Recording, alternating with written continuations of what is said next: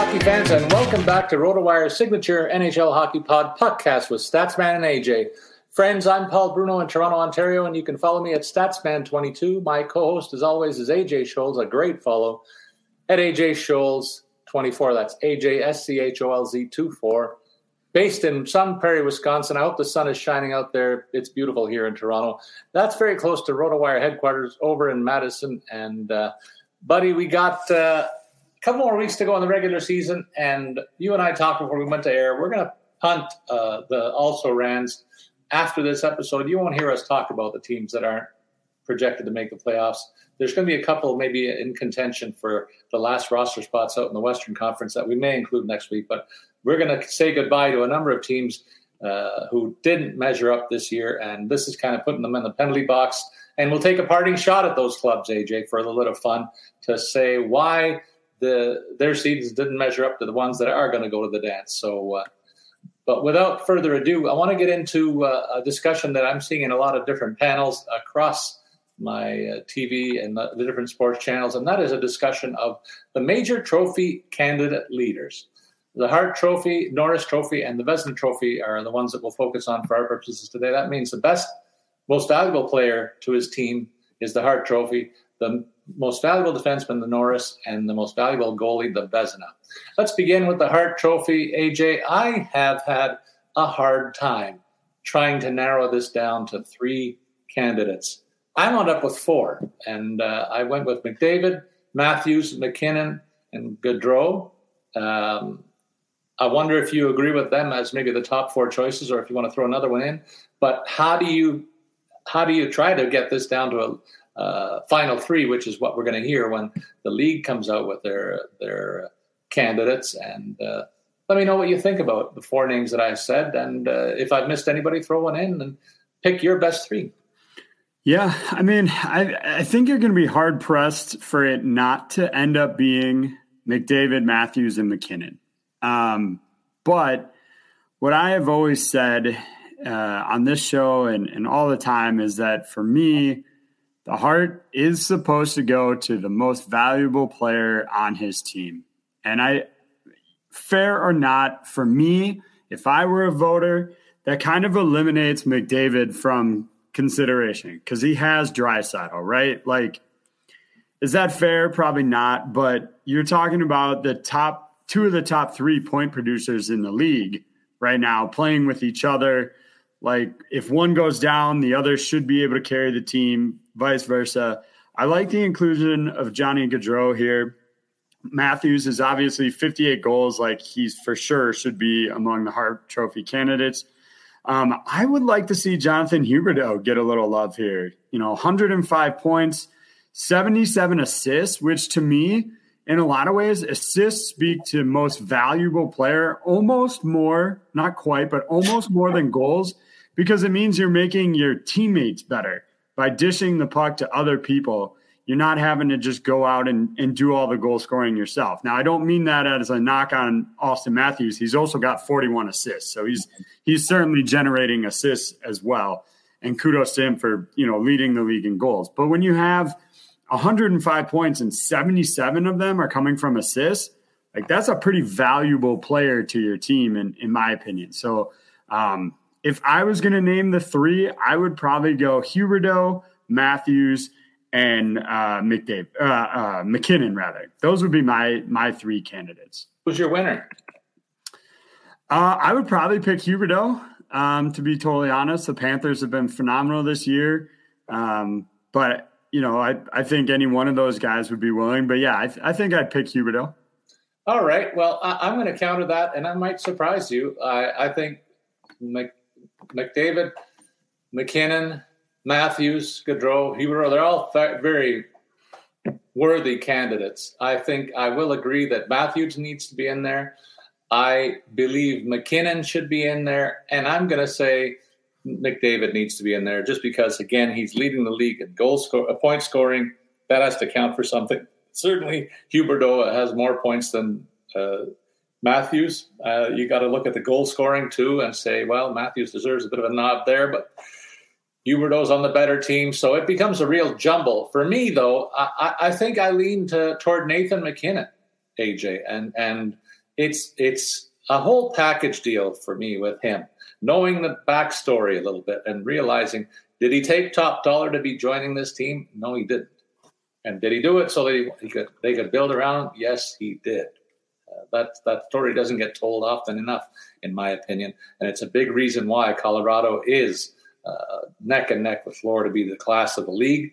And uh, certainly when McDavid is playing, there's for my money, he's just as dominant as any player you can name that we've talked about uh, in the opener here, and and his team is right there at the top of the standings. So uh, the thing that the knock against him, I'll say, is that he plays in the softest of the four divisions in terms of the ease, uh, the level of competition that he gets to play against more often than not. So for me, it's neck and neck between MacKinnon and Matthews is what it comes down to, and it's that last fact that brings Matthews back into the race. He plays in, the, I think, the toughest, most competitive division in hockey. You look at four of the top eight teams are, are in this division, and you can argue, yeah, but two or three of the worst are in there too. But there's a reason because they get pounded more often by the by the heavyweights. I mean, the Leafs certainly give the the also Rans a bit of a break. They're not very good against them, but the other teams are pounding them regularly. So my vote is maybe MacKinnon over Matthews by a hair, and uh, I, I think you and I are in the minority here, not calling Matthews the uh, odds-on favorite. Um, that's the, what I'm hearing and seeing. And McDavid certainly deserves a lot of love because he's a very dominant player in this league once again this season. So uh, up so for grabs. I'll clear, say. Paul. What's that? I think McDavid will probably win it. I don't think he should, but he probably will. well, we'll see. We've hedged our bets nicely here. But uh, uh, I think we both surprised our, our listeners with the picks that we've made. And I think that's kind of cool. And we hope that we get encourage, can encourage our listeners to come up with their picks for Hart, Norris, and Vezina. If we get any kind of traction on that, we'll share it next week. We really encourage you to do so, and we'll tell you how once again by tweeting at, tweeting at us during the course of the week with your picks. The Norris Trophy, best, most valuable defenseman, AJ. I went with Roman Josi, Cale Makar, Victor Hedman on my list. You can make a great case for each of the any of the three. I'm going to throw to you and say, which one of these guys do you pick as your top D man? Yeah, I would just toss Adam Fox probably in the mix uh, as well. Um, him and Hedman are, are kind of right there. Um, I, I, think for me, it's hands down Cale Makar. Um, leads the all defensemen in goals. He's just a few points behind Roman Josi. And then you look at the plus minus. I mean, he's a ridiculous plus 45. And, and I get people that want to slam that stat, and, and that's fine. But when it's that heavily skewed in one direction or the other, I think that does say something about uh, the team. And let's not forget 32 power play points uh, out of those 81 total points and those don't count towards your plus minus. You don't get a plus when you're out there on the power play. So um, I, I, think that says a lot about his five on five play, that it's a plus 45. Um, right there. I, I, would not be certainly upset or you know think that he got robbed if, if Roman Josi won, um, but I do think it's a it's a two dog show, um, and Cale Makar would be my pick. Well, I'm going to add a third dog, and that's going to be Roman Josi. Is going to be my pick. Uh, I think it's actually between him, Hedman, and Makar. Rose, Roman Josi gets my nod because he's the only defenseman to lead his team in scoring. He's a big time minute eater, just like the other guys are. But there's no forward domino dominant players that really level up with the guys that Makar is playing with or Hedman is playing for that matter. I, I, think there's some good players on Nashville, but the fact of the matter is Roman Josi's the best of that lot, and he's coming close on pace to a 100 point season. We haven't seen that for eons in the NHL, so he's got to get credit for that as well as his defensive acumen. Uh, he sports a big time plus as well, and uh, plays for a team that's not one of the league heavyweights. I'll say, though they are destined for a postseason berth, I do believe.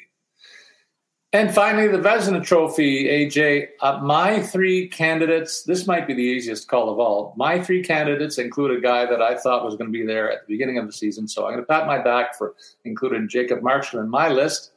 Freddie Andersen, uh, has had a fantastic year in Carolina, though the quality of the team in front of them, they play a very good shutdown defensive game to make him look good too.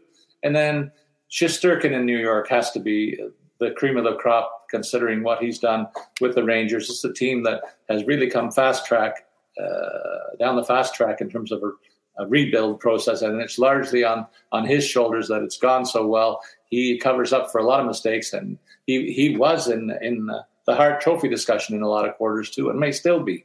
But I think he's head and shoulders above the rest of the gang in NHL's goalie parade. I don't know if you'd add any other names, but those are the three that I picked, and Shesterkin is my winner. I think you're. I think you're totally wrong on Shesterkin. To be to be honest with you, uh, when you look at the the games played load, like yeah, Shesterkin uh, leads. You know, leads in in save percentage and has been really good. Um, but you've got a guy in Freddie Andersen, who has the lower uh, goals against average between the two has played in a couple more games. They've got the same number of sh- uh, shutouts. Markstrom should definitely be in there. He leads the way in shutouts. Um, and I think Juuse Saros should be a, a, top contender. Leads the league in games played at 60, uh, or actually second in the league in games played at 61. Has 36 wins, which is the top of the class. A .922 is the save percentage. Um, Darcy Kuemper's name could be in there too if you really wanted to expand this out. Um, but I think for me, just the the sheer workload and volume that uh, Saros has put in, and again, you mentioned it. You know, he doesn't have necessarily the uh, same offensive level of team around him. Uh, I really think he should be in that mix as well. Um, but you know what? At the end of the day, I've kind of talked round and round here, and I bring myself around. I think it's Jacob Markstrom uh, who should win it. 34 wins. That's two behind Saros. 924 is the save percentage, which is uh, right. You know, it's a little bit behind Shesterkin, but uh, a lot more games played, nine more games played, and five more shutouts. Uh, so I'll take Markstrom as the Vezina Trophy winner. Okay, so to summarize, I'm going to get off uh, the fence and say Matthews for me is the Hart. You say Huberdeau. I say Josi for the Norris. You say Makar. And for the Vezina, I have Shesterkin and you have Markstrom. We're going to keep these on record and come back to them, AJ, when the when the results are announced. And uh, I'm kind of glad that we have differences in each case because it'll spark, spark some debate and hopefully some interest in terms of our listenership. Again, we encourage you to come back to us with those picks once you've had a chance to digest the performance by the end of the season. All right, my friend, as usual, we're going to go through all 32 teams for one last time this year. So enjoy the discussion on the parting shots on some of the also also ranch. We're beginning beginning with a couple of them right off the top, AJ. And you get first served by talking about the Anaheim Ducks for the last time this season. They're coming off a 1 1 in one week. Ready, set, go, partner. All right. Yeah. So, you know, Anaheim, uh, I do think you obviously have to uh, you know, injuries have been a bit of a factor here when you consider, you know, Adam Henrique played in 51 games, Ryan Getzlaf 51 games, uh, Silfverberg at, at 53. So they they've got some top, you know, some players that would generally be, you know, top six, top nine that that have been out of the lineup. So I do think you have to give them a little bit of leeway there.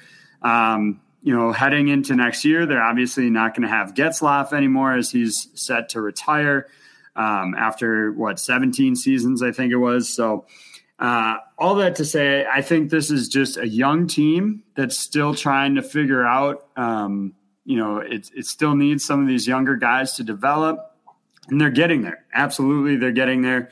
Uh, Trevor Zegras, uh, 55 points this season. Troy Terry, 59 points. Um, I would like to see them maybe get a little younger on the on the blue line. They're a little heavy dependent on Cam Fowler and Kevin Shattenkirk in terms of offensive production. Um, so I, I think that could definitely help. But you know, this team finished, uh, you know, not crazily outside of the the playoff race. I mean, they're like 14 points back of Vegas right now, um, which would still be outside, but um, I, I think they have all the pieces here to you know build on their current success heading into next year. So while this year didn't work out, and, and the fans there in Anaheim will have to say goodbye to Ryan Getzlaf at the end of the year here, um, there's some reasons for optimism, and I think they are headed in the right direction.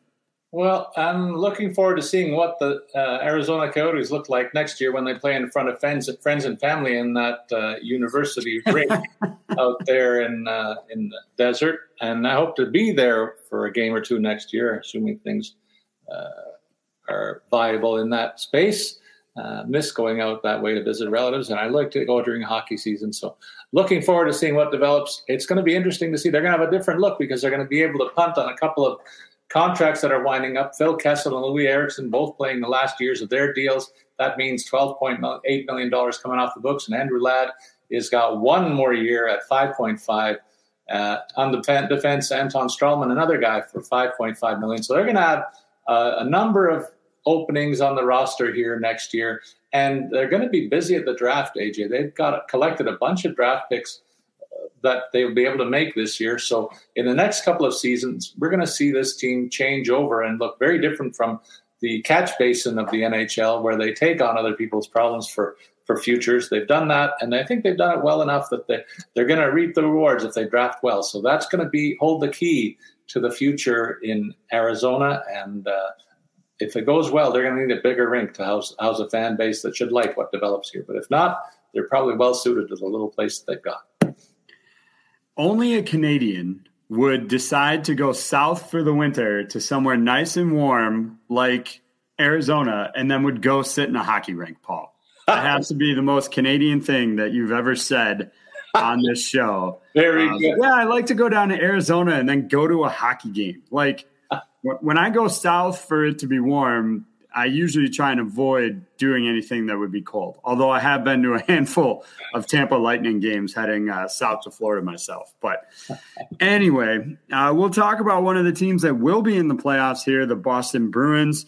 Um, continued absences heading into tonight of David Pastrnak, Hampus Lindholm, Brandon Carlo is out of the lineup. Those are some big concerns here. Obviously, Pastrnak is is the big one there. They are going to get Matt Grzelcyk back tonight, so that should help. The addition of Josh Brown at the deadline, I think, also helps bolster their unit, so they won't hurt as badly on D.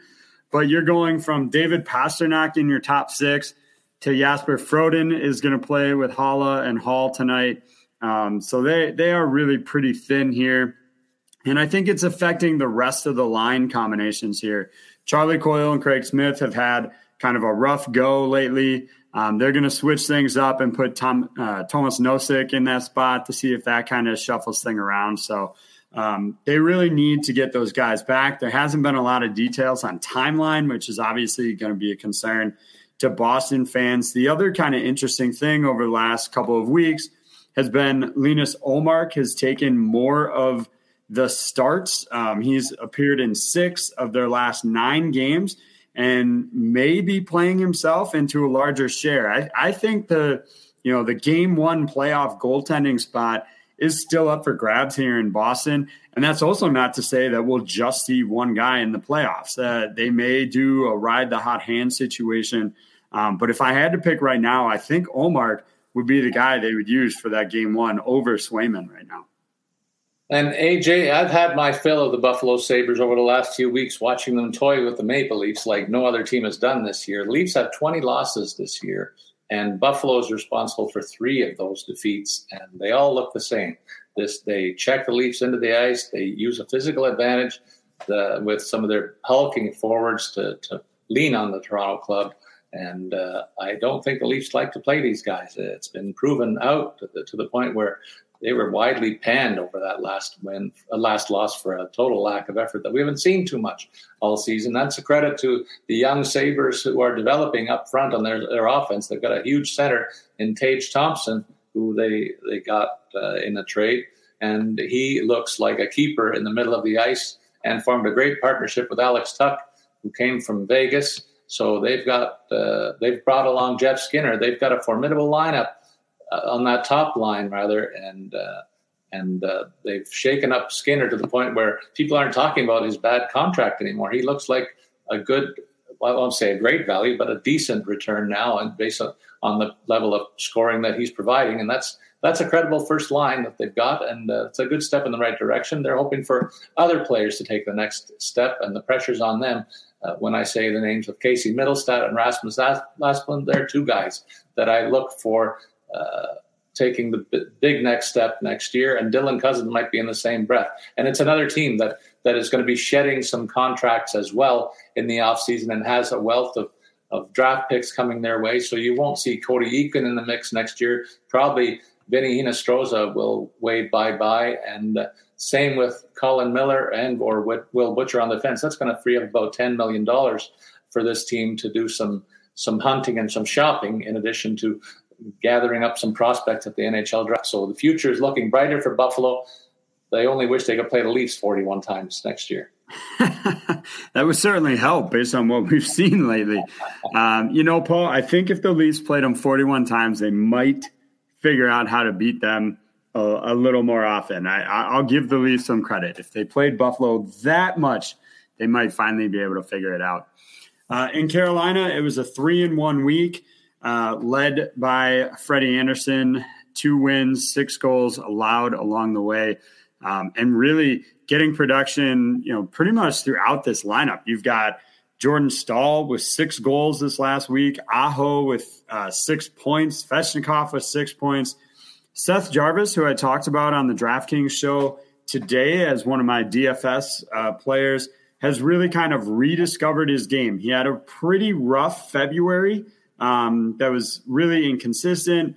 Start of March wasn't great, but he missed three games to, due to injury, and since then, 13 points in his last 14 contests. So uh, Seth Jarvis kind of really stepping back into that position that we saw him earlier. This is probably one of the healthiest teams in the NHL right now, and we know the playoffs can be a war of attrition. I hopefully haven't jinxed them, but they are going to get Jesperi Kotkaniemi back, which I know Paul is thrilled about. He's Paul's favorite, favorite player. Paul loves uh, talking about Kotkaniemi. Before his injury, um, was mired in a pretty lengthy goal drought, but did have three assists in the last three games. So it's possible that he was finding something. We'll see if he can get out of that slump after eight games on the sideline. AJ, the Calgary Flames are among the class of the Western Conference, and they have been all season long. And it's been largely on the strength of a big physical club that's backed by one of the best goalies in hockey. And Jacob Markstrom, you mentioned he leads the league in shutouts and full value for the defensive style of play, but they also boast one of the best attacking forward lines in the league we've talked about. Uh, Lindholm, Tkachuk, and Gaudreau at length all season. Tkachuk, to me, has really reined in his emotions, AJ, and he's channeling them better than I've ever seen. And he's really emerging as a leader of this club. And as long as he retains that focus and that fire, he's going to lead this team a long way in this postseason. I think that that's something they needed to get under wraps, and it's a key development for this team that uh, he's not uh, an emotional distraction, I'll say. And Lindholm has been just a perfect centerman for for him and Gaudreau. The, the, Lindholm has filled the net himself, but he's left most of the offense for his wingers, who are two of the best in the league. Gaudreau in the discussion, we already talked about him for the uh, league's most valuable player. In terms of the future, what uh, what it looks like to me is they got a real problem in Sean Monahan. He hasn't played for a couple of weeks now, and it looks like the, he won't for the rest of the season because he's on LTIR. He's got one more year with a cap hit of 6.35 million, and he just doesn't seem to be uh, Coach Sutter's t- cup of tea, uh, and, and certainly hasn't had a run uh, in a scoring line center position for months, I'll say. And so they got to find some some way of dis- discarding his salary. It might cost them a draft pick for some other team to take him on. Maybe Seattle will be uh, a team that, that, opts for something like that. So you can look for that kind of move in the offseason. But I wonder if the likes of Erik Gudbranson and Nikita Zadorov playing out the string on expiring contracts, if they'll be back next year, there's some question about that. And then the bottom six will be revamped because a whole host of players – in the one million below mark are still uh, are in their UFA situation. But we mentioned Gaudreau; he's got an expiring cap hit of six point seven million dollars, and you've got to think he's going to hit a home run in free agency. The the key here for Calgary is that do they want to spend eight, nine, maybe ten million to retain him, or do they wave bye bye and put that money to use elsewhere? It's it's looking like this this could be a one and done situation if uh, things go offside and they lose Gaudreau. Uh, that's a big hole for this team to fill, in my estimation. Yeah, absolutely. In Chicago, uh, they have a lot of holes to fill throughout their lineup. Um, let's start with the fact that it's just such a top heavy team in terms of offensive production. You've got Kane, DeBrincat, Seth Jones. Uh, and then after that, like you're you're already down in terms of point totals to 43 with Dylan Strome. Uh, I like the Brandon Hagel addition. I, I think that's um, or Brandon Hagel went the other way. They traded him away. Never mind. Um, and then you get to Jonathan Toews at, at 31 points. Like there's just nobody else that can really produce for them. Uh, the next closest defenseman is Jake McCabe at 18 points. I mean, you've got Seth Jones at 47, then McCabe at 18. Um, they tried to at least briefly address the goaltending situation on a short term fix this year um, with bringing in Marc Andre Fleury. That didn't really work out. Fleury has been now traded on to bigger and better things. Um, and I just think this team doesn't have the depth uh, to to go, you know, to the next step here right now. Um, they need to kind of figure out. You look at their bottom six right now. There's some guys with some potential, but it, that's all it is right now. It's potential. Can they make the next step? Kirby Dach, Lukas Reichel, Sam Lafferty, uh, Reese Johnson, Mackenzie Entwistle. Like all these guys need to make the next step. Same thing on the blue line. Uh, Alec Regula, uh, Alex Vlasic. Like can they make the next step? And then I think they need to address goaltending. I don't think Lankinen is the answer. Um, I don't think Collin Delia is either. So um, there's there's a lot of things that Chicago still needs to figure out. Um, you know, compared to the other team I talked about with Anaheim, I would feel a lot more uh, optimistic if I were a Ducks fan than if I were a Hawks fan right now. And I think the sim- there's a similar narrative here, with one exception in Columbus, AJ and I'll lead with that. I wonder what happens with Patrick Laine. He's their team's leading scorer, but that's a paltry 56 points. He only played 55 games, so it's a point a game pace mar- marred by injury, but 26 goals, 30 assists. I mean, it's a fine year. Minus five is not, on a team that's a non playoff team, also decent, but he was drafted in the same year as Auston Matthews and for a time was th- thought to be the equal. And I think there's a gulf of dis- distance between the two at the moment. And also in terms of the attitude of this guy, he's got a chance. He's an pending RFA, AJ, at the end of the season, and uh, expiring $7.5 million cap hit. So Columbus has their hands full if they're looking to entice him to come back. It's going to cost them more than seven and a half, I think, and I wonder if they're going to shy away from that and allow him to seek greener pastures. And, and which teams might look that way? Well, I, I could think of a handful of them. We wonder if Montreal would take a look. They need, certainly need a signature player. They have some cap space and are looking for more scoring. So you wonder if if he would be energized by going to a team like that. Uh, I know Montreal will be spending in the offseason, so maybe this is a player that they look at. But uh, that's really the headline news in Columbus. And in the Nets, they may allow Joonas Korpisalo to leave. He's on the an expiring $2.8 million cap hit, and they've committed long term to Elvis Merzlikins. I love the fact that they tied up uh, Zach Werenski long term, but his cap hit kicks in at a $9.5 million price tag next year. They need to surround him with more talent. Otherwise, that's going to look like a bad contract very soon. And one guy that helps on the blue line, they've got good value out of that, Vladislav Gavrikov. I've been talking about this guy as an improving defenseman in the second half of the year, and he, he's closed the gap on Werenski in terms of uh, what was a gulf between the best and the next best defenseman on this club. So at least that's something positive. Jake Bean is another guy that they're counting on. They've locked him up for a few years. So I think they've done some nice things on the blue line, but I have lots of questions up front. They paid 8.25 million on a contract hit to Jacob Jakub Voracek. He's had a nice year assist wise, but he hasn't hit the 10 goal mark, and that contract doesn't look great when you project to the future. As he gets a year older, he'll be 33 next year, and I don't expect him to replicate the number of assists that he did this year. So uh, he's going to need to find the net with more regularity to make that a better contract. Gustav Nyquist is a guy who's led this team in scoring. Uh, in years past and started to come on in the second half. They need him to start the season on time to get better work out of him. Ditto for Oliver Bjorkstrand. But and Jack, Jack Roslovic has made a name for himself out here, so he's probably one of the happier guys in that dressing room. And maybe Cole Sillinger is another guy that will be, and they count on him for future. So they got some pieces. They need to add many more. But the big question: What happens to Patrick Laine? For Colorado, we'll switch back to a playoff team here. Um, they continue to just rack up wins. They're they're riding uh, riding high right now on a seven game winning streak. Uh, they've got 112 points right now, just ahead of Florida. Um, so definitely, I think the favorites for the President's Trophy. Um, but we'll, you know, we'll see if if Florida can kind of track them down in the last, you know, nine ten games here. Actually, they both have nine games left. Um, you know, and and the impressive part is they're doing it without Gabriel Landeskog, who's been out for a while, without Nazem Kadri, um, who's been out not quite as long, and even defensively, like Ryan Murray has been out of the lineup. That's that's not a huge loss for them given the makeup of their team. Um, but you never want to have a, a, you know defenseman of his caliber um, sidelined. And Paul, it was interesting. You were talking about you know Werenski's contract is going to kick in, and he'll be making nine point five.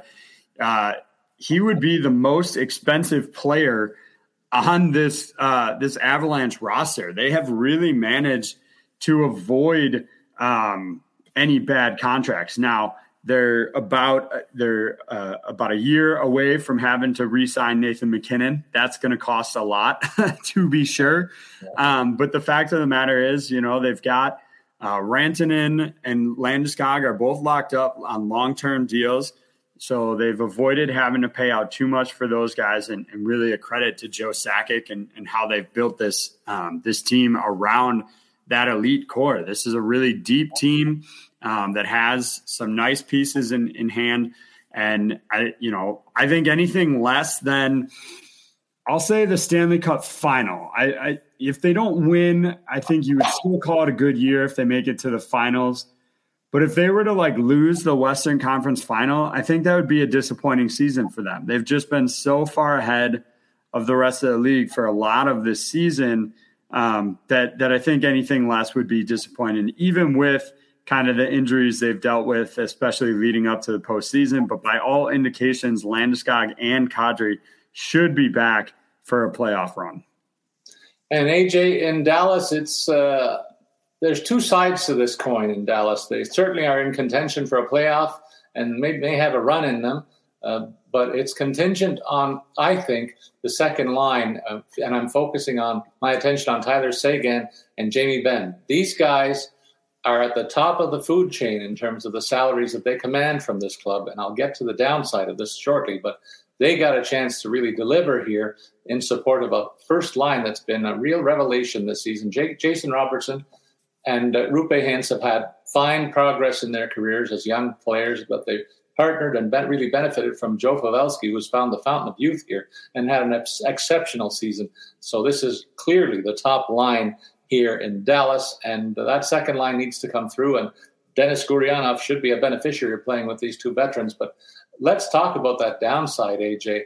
Uh, they those two guys they're on a cap hit that combines for over 19 million dollars and they're not producing anywhere near that so uh, and they're both on the books well Seguin is on the books for five more seasons starting next year and Benn for three more and they're both on the wrong side of 30 uh, albeit they'll be 31 and 33 respectively so they're still in the relative prime of their careers, but they have some answering to do if they don't do a lot better offensively than they did this year. And I mentioned last week that Braden Holtby probably would be shut down. In fact, he has been AJ, so uh, he shouldn't factor into the goaltending mixed year this year. He's on an expiring deal, and uh, they have Ben Bishop, who probably won't play another game in the league. He'll probably stay on LTIR next year on his expiring four million nine hundred thousand cap hit. So Jake Oettinger will be a part of this mix. I expect he's an RFA who's done enough this season to be merit resign, being resigned here, coming off an expiring $925,000 hit. He's going to need a big time raise. And I'll suggest this Scott Wedgewood has been a surprise so far in the games that I've seen for Dallas, showing me enough that they could make a play for him to resign there. If they really believe in Oettinger, they might sign him to a bigger deal, three, four million a year, maybe is what he can expect uh, on the high side, I'll say. And then you're looking for a cheap second guy. Well, Wedgewood may have done enough to show that he's worthy of that, unless they decide to go shopping elsewhere. And they certainly have the latitude financially to do so, because apart from those two big contract hits, their next guy is Pavelski. He comes back at $5.5 million, so saving one and a half million there. He's got seven million as the cap hit this year. And then uh, Miro Heiskanen is on the book for big, books for big bucks at 8.45 million. After that, Esa Lindell is the next most expensive at 5.8. So they got some latitude to do some shopping. They'll be shedding a salary in Alexander Radulov as well. That $6.25 million cap hit is going to like, likely be gone. And I don't think he's going to get a job in the NHL next year on the next uh, as a 36 year old whose game has really fought, fallen off dramatically here. So they're hopeful they have a playoff run in them this year, but there'll be changes next year. Well, Paul, I wanted to just uh, bring up the the point you made that that Benn and Seguin weren't really worth their price tags right now. Um, according to our friends over at Cat, Cat Friendly, they cost approximately two hundred and forty thousand dollars per point this season. Now, that's not the worst on this team uh, but it's certainly on the the lower or the more expensive half. So here's my proposal to Dallas: I'll suit up in a game or a game or two. Um, it probably won't go super well, but if I get a point, you give me two hundred and forty thousand dollars, and we'll just call it even. If I don't score, you don't have to pay me. It's no risk to the Stars, um, but if I can get a point, it should be worth two hundred forty thousand dollars. So that that's that's my proposal uh, to the Dallas Stars. Oh, I want to work on a publicity stunt right now, man. I, am going to try and make this happen. I would, I would pay big money to see that. me, me too. Uh, I'm gonna plant myself in front of the goalie and just hope something tips in off my face, if if even. Um, so look, we'll we'll move on. We'll talk about Detroit. Um, this is another team to feel really optimistic about. You look at their their top six in terms of scoring are Larkin, Bertuzzi, Raymond, Seider, Hronek, and Sutter. And then you look at the ages of these guys, and only one of them in Bertuzzi is even over 25. Larkin is 25, Sutter's 25, Raymond is 20, Seider is also uh, is 21, Filip Hronek is 24. Like this is a young young team that has all the players, I think, to really develop into something in terms of the skaters. Now you get to the blue line or the goaltending rather, the the blue paint I meant. I'm not sold on Nedeljkovic. I would like to see more out of him, but if he can develop into a you know a little bit more consistent goalie, he's only 26. Uh, you know, Greiss and Pickard uh, aren't aren't going to be huge factors there for for the long term. But this is a young, up and coming team that I really think um, is going to be able to to do something next year. They're going to get a decent amount of money off the books. Their Frans Nielsen buyout um, drops dramatically to the point where it's almost a non-factor next season. They're retaining salary for this year on Namestnikov and Nick Leddy. Both of those will be off the books as well. Um, so they should be able to maybe go out. Uh, Danny DeKeyser, I don't know if he's worth re-signing, especially not at, at 30, you know, 32 years of age for $5 million. Maybe if he would take a discount. Um, you know, so they're they're going to save some salary. They already have a decent amount of cap. I mean, as it stands, they have like 11 million in space. They'll be even closer. So there's a core here to build around in Detroit, and I, I think they're getting close to having all the pieces in place to start being considered a potential playoff team here. I, I like what they're building. I like what they're doing. Um, again, I'll, I'll, point to the other teams I've talked about. This one, the one I'm probably most optimistic about. You have a stud center in Dylan Larkin, um, you know, who who can be, you know, your captain, your linchpin. You have young and up and coming pieces around him. Add a few more bits and, and pieces here in free agency with what they're able to spend this year. And I, I think this could be a really good team next season.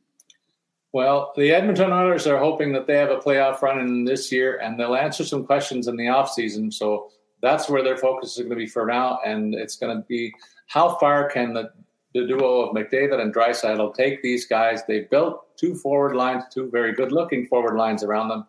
And I mean, you implied that you would play somewhere. I wouldn't mind playing on the wing with either of those these two guys because they've made Evander Kane look good. Zack Kassian's uh, Zach Hyman has had a nice year. Puljujarvi has had a comeback season of sorts. Kailer Yamamoto, I'll call him a work in progress who's shown flashes. So their top six, six is okay.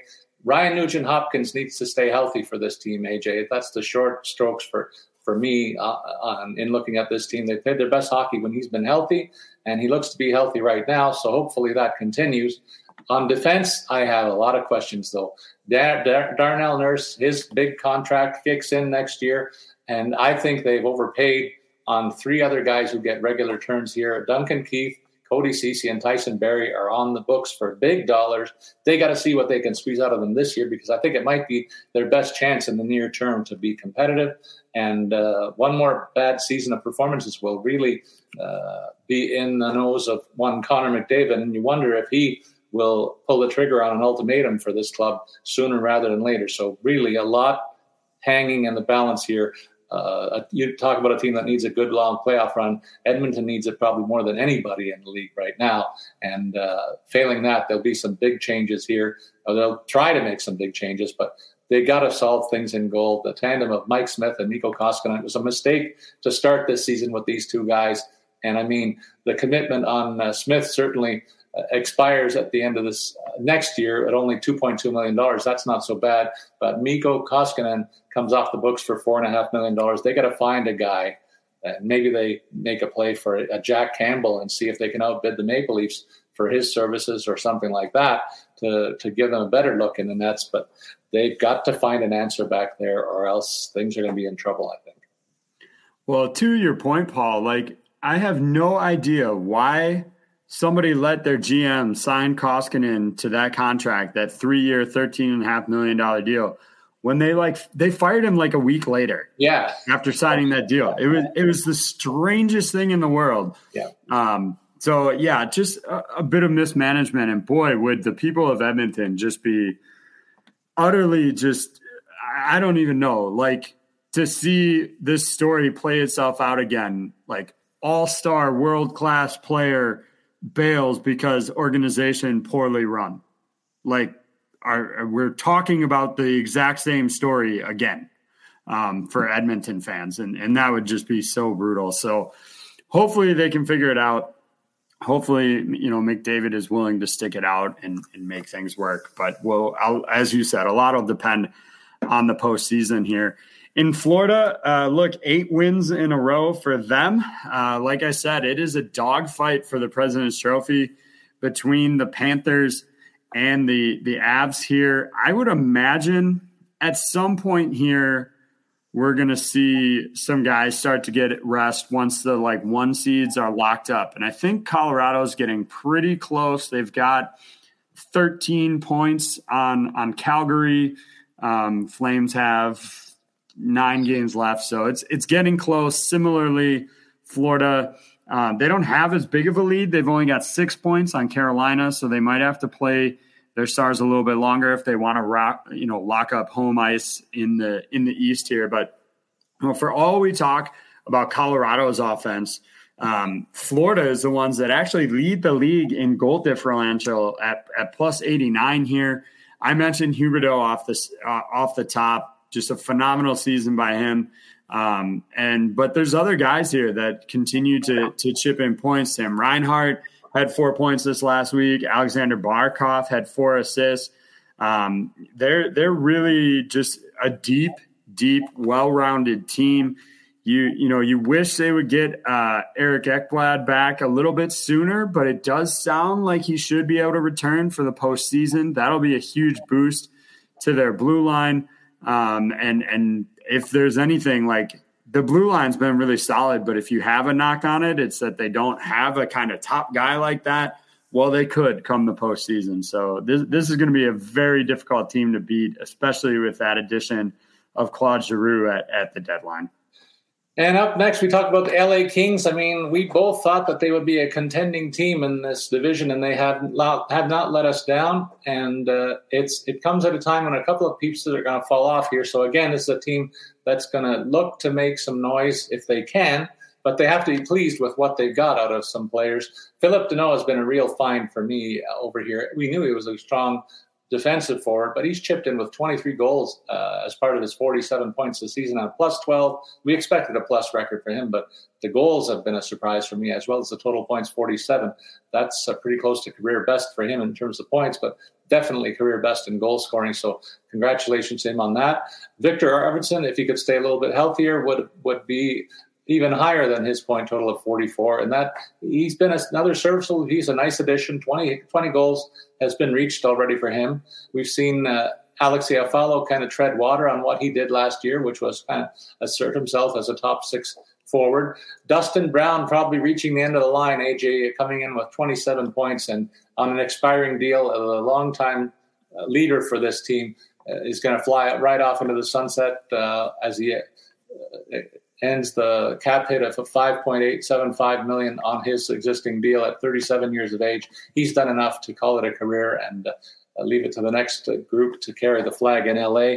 And that contract plus the ones for Alex Edler and Olli Maatta, will remove about $12 million from the books here. They have some draft picks. They have shown some developments on the back end that offer encouraging signs. Sean Durzi has played extremely well since getting a regular shift back here and Tobias, Tobias Bjornfot also looking like he uh, is going to be a fixture. They're both still uh, on their entry level deals, though Durzi will need a, a bump because he's going to be an RFA in the summer. But Bjornfot has one more year on his deal. Matt Roy on the books for $3.1 million looks to be a centerpiece alongside Drew Doughty, who is going to finish the season on the sidelines. Doughty's on the books for $11 million for the next five years. So he's going to be overseeing the rebuild on the fly in his presence alongside Anze Kopitar, who's had a nice year for $10 million. In between those two deals, they've got well, over $21 million committed, but they have some gaps between those two guys and the next level of uh, compensation on their roster. So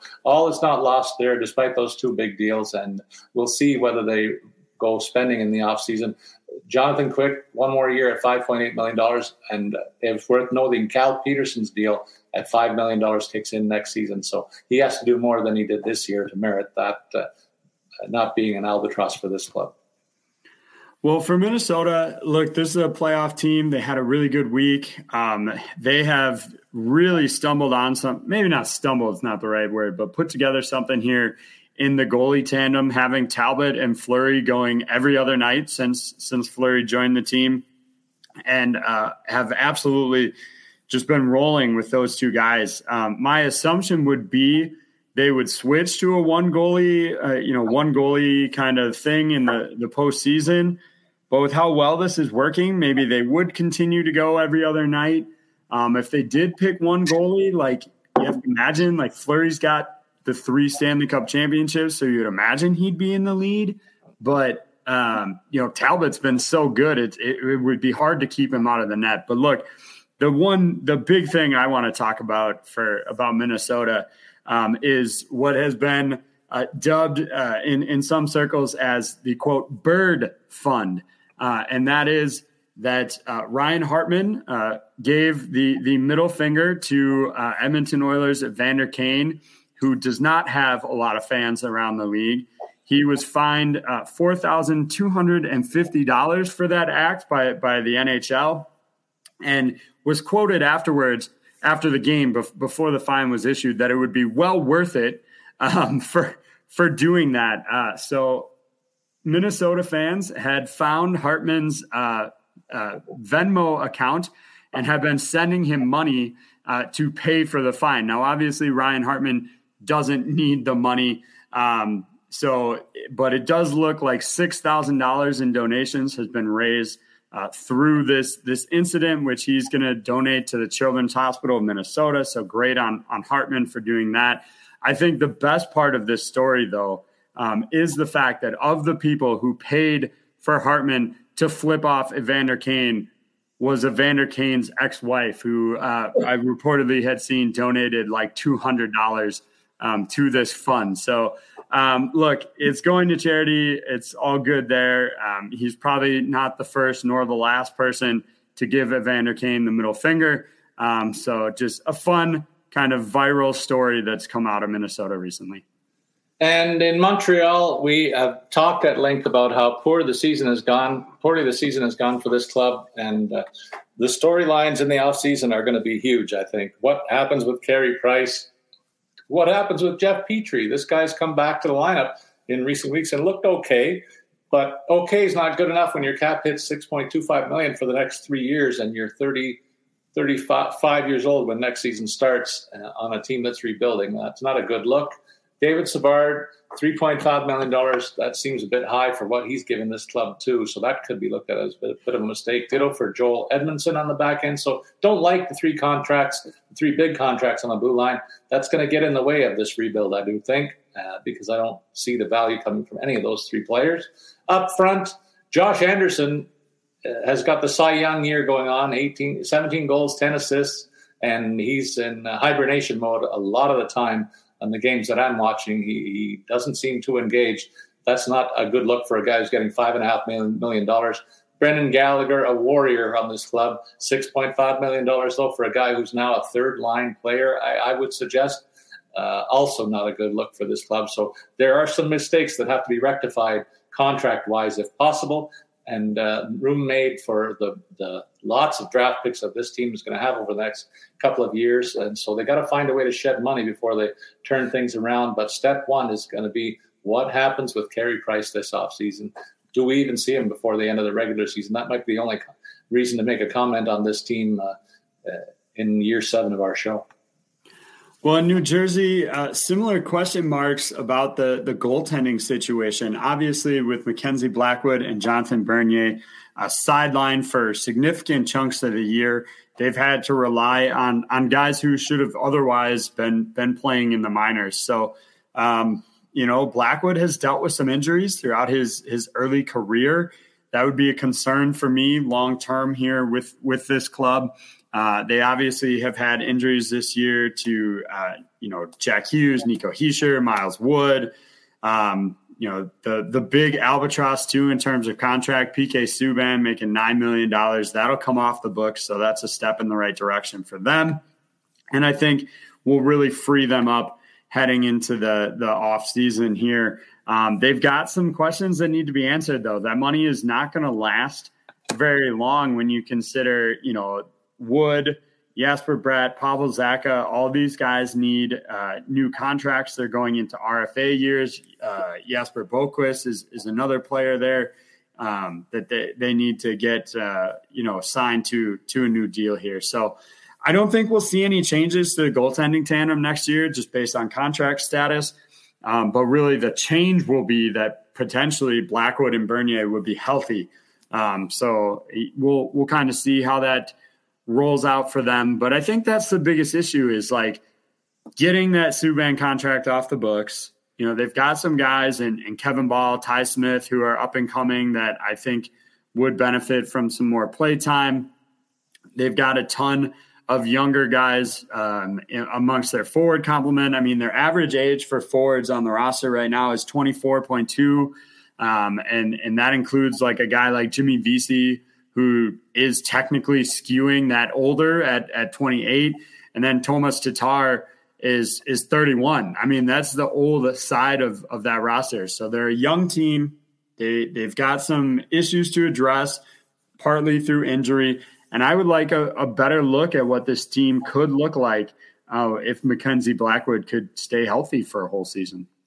AJ in Nashville, we're looking. I'm looking at a team that's had four or five players have their career best seasons, and in a couple of cases, stark rebounds from a trajectory that we had painted for them over the last few that kind of make their contracts look more palatable. I'm talking about Matt Duchene and Ryan Johansen, who are uh, combined for each of them getting eight million dollars this season, and actually for the next three. In fact, Duchene's on the book for four more years. And at the beginning of the season, those look like terrible deals. But with the production that they've given this club this year, I think they might take a, a repeat of, of these numbers when you consider Duchene has 75 points and uh, Ryan Johansen has 57 points. And uh, th- those are approaching totals that you might pay this kind of money for. I'm still thinking that Johansen would like to do a little bit better than 57 points for his 8 million, but they got no quarrel with what Matt Duchene's given them 38 goals, 75 points, plus eight on the season.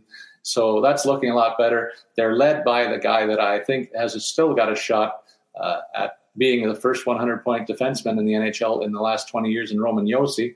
And that's quite a story. He leads the team also, second on the team with a 20, plus 22, showing you that he's been their leader at both ends of the ice. They've got tremendous work out of, of uh, Juuse Saros, who's shown everybody that he can be a number one goalie in the league. He was given that assignment with re- retirement of Pekka Rinne last year. So good news at forward and in net. And we've all know, always known this would be a defense factory, and they've still got a lot, a lot of prospects. They still got the stable Mattias Ekholm on the blue line. Dante Fabbro's taking the next step, and they're hoping that Jeremy Lauzon can stay healthy, and Mark Borowiecki the same thing.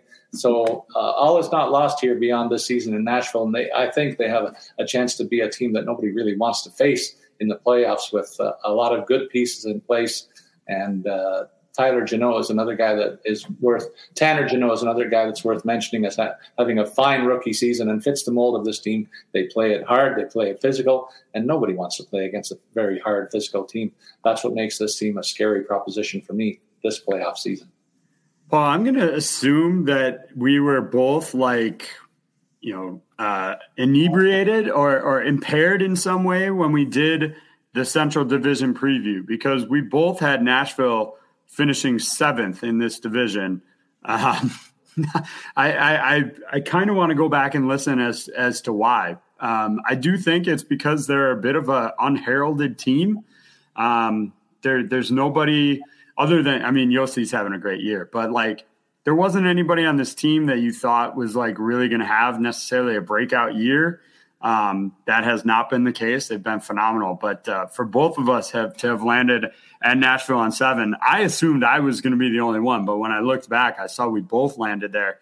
Um, so I'm going to assume that we were, you know, not in the right state of mind uh, when we did that preview. I'm going to uh, say, if I may interject before you get into the next club, I'm going to say that a lot to do was with their success has been the turnaround with those two guys that I highlighted. If they were going to get the same two years out of those two guys that we've seen in the past, they might have been a seventh place team. And that's uh, that's fair. That's a very good point. And, um, speaking of unheralded clubs, we'll go to the New York Islanders next. Um, you know, again, I look at this roster. I've been saying this for weeks. I'm just not sure exactly why this team is so far, you know, down. Um, you know, I guess you look at their goal differential is sitting at exactly zero, 200 goals for, 200 goals against. And you compare that to the rest of the Metro, like even the clubs behind them in the standings in Columbus and New Jersey have more goals for them. In fact, the Flyers are right there at, at 190. So if I guess you have to pin it on something, it has to be the offense, right? Um, the goaltending appears to have been okay, not stand out, not phenomenal. Um, so then you look, you know, who has scored for them? Mathew Barzal only has 14 goals this year. Brock Nelson, 33 goals, a, a good season for him. Anders Lee with 25. Um, you know, you could definitely point to Pageau with only 36 points in seven games. That's not really good enough for, for a player of his caliber. Um, Kyle Palmieri under 30 points. Zach Parise just above. So really, just just not a lot of offense coming out of this team. And and ultimately, I think that is what sunk them. They're still defensively sound. Uh, the tandem of Sorokin and Varlamov has had ups and downs, but for the most part, I think they've been okay this year. Sorokin, especially the last couple of games, they've put him in in more of a. Um, they've given him two of the last three games. He's won both of those. They split a good good chunk of March or almost all of March. They kind of went every other. So uh, I would like to see what happens to him if he makes the next step next year. And then figuring out who can score goals. Do they need to bring somebody else in to do that? Or can one of these players on their roster step it up next season and, and contribute? Because ultimately, I do think that's that's their biggest problem. Well, the New York Rangers only a couple of seasons removed from uh, a famous letter that they wrote to their fan base saying there was going to be pain uh, for a couple of years, just similar to what the Leafs did. And in both cases, the turnaround's been faster than expected.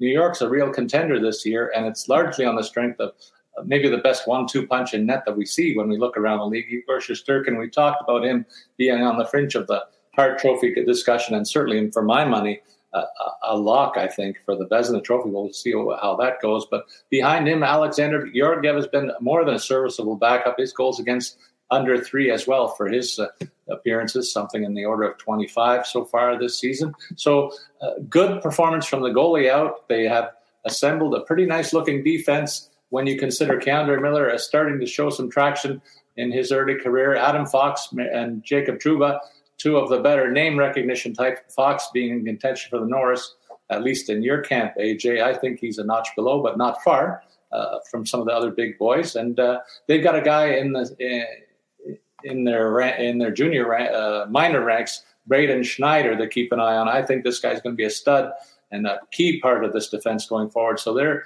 their back end is stable and in good shape for years to come, I do think. And then up front, they continue to get what they get from their star players. Mika Zibanejad, one of the top uh, top six guys every year in year out. Give it, you can punch him in for 70, 80 points at least. And then uh, same thing with Artemi Panarin. Merits considerations, one of the top 10 skaters among the forwards in the league and done it again this year. They each anchor a line. They got a career season out of Chris Kreider. So uh, uh, Andrew Copp's been a nice addition at the trade deadline to solidify their top six, and uh, they've got a good look there in terms of the top, top six players. Kaapo Kakko back in the fold with a vengeance, got two goals last week, so things are humming along for New York right now, and I think the best is yet to come for this team, whether or not they make noise in this postseason. For Ottawa, I think kind of two keys here. The first, you know, we always hate to blame things on injury, but – Thomas Chabot has been on IR for a while. Um, and and they lost uh, Drake Batherson for a really good chunk of the year. Josh Norris missed a significant amount of time.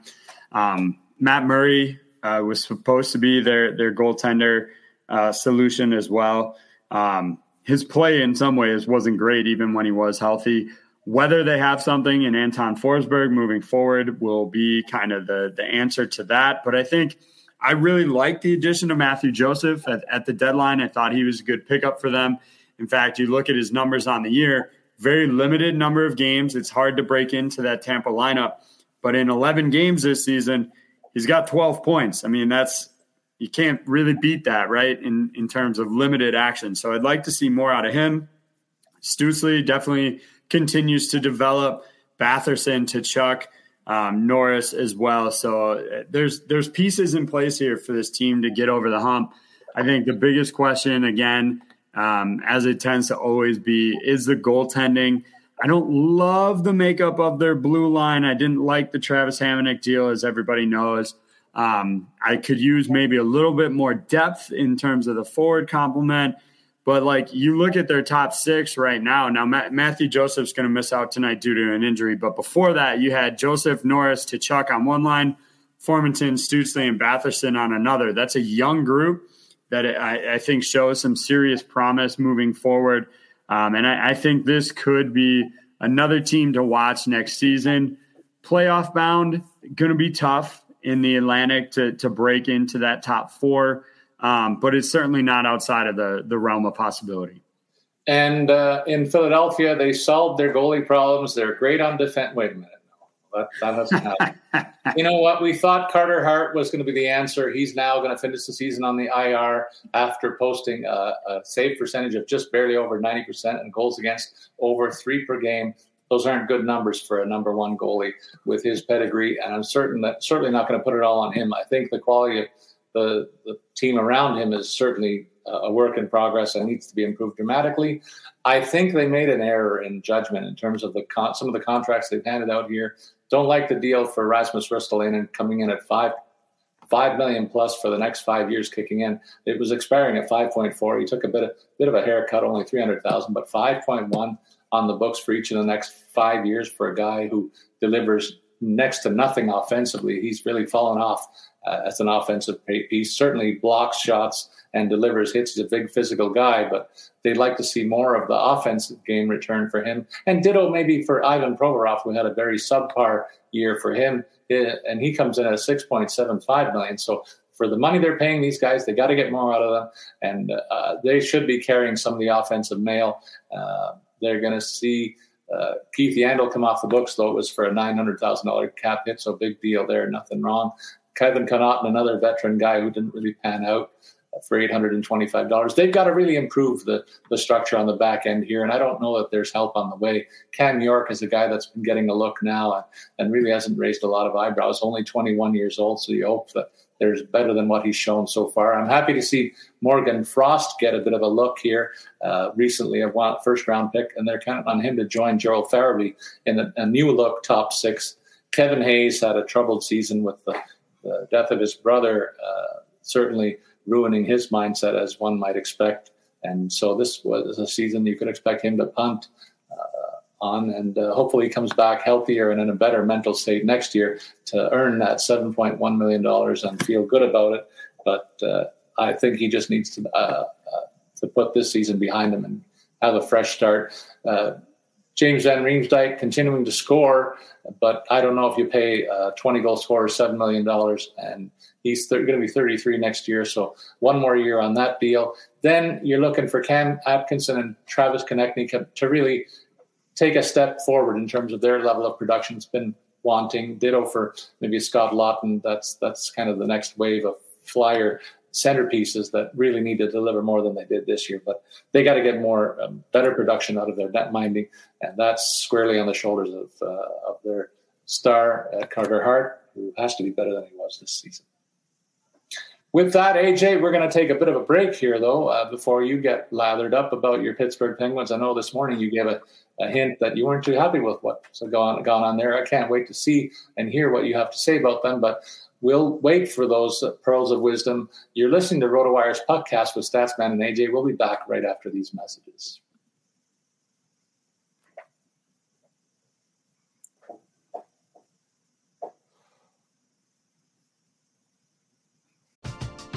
We're driven by the search for better. But when it comes to hiring, the best way to search for a candidate isn't to search at all.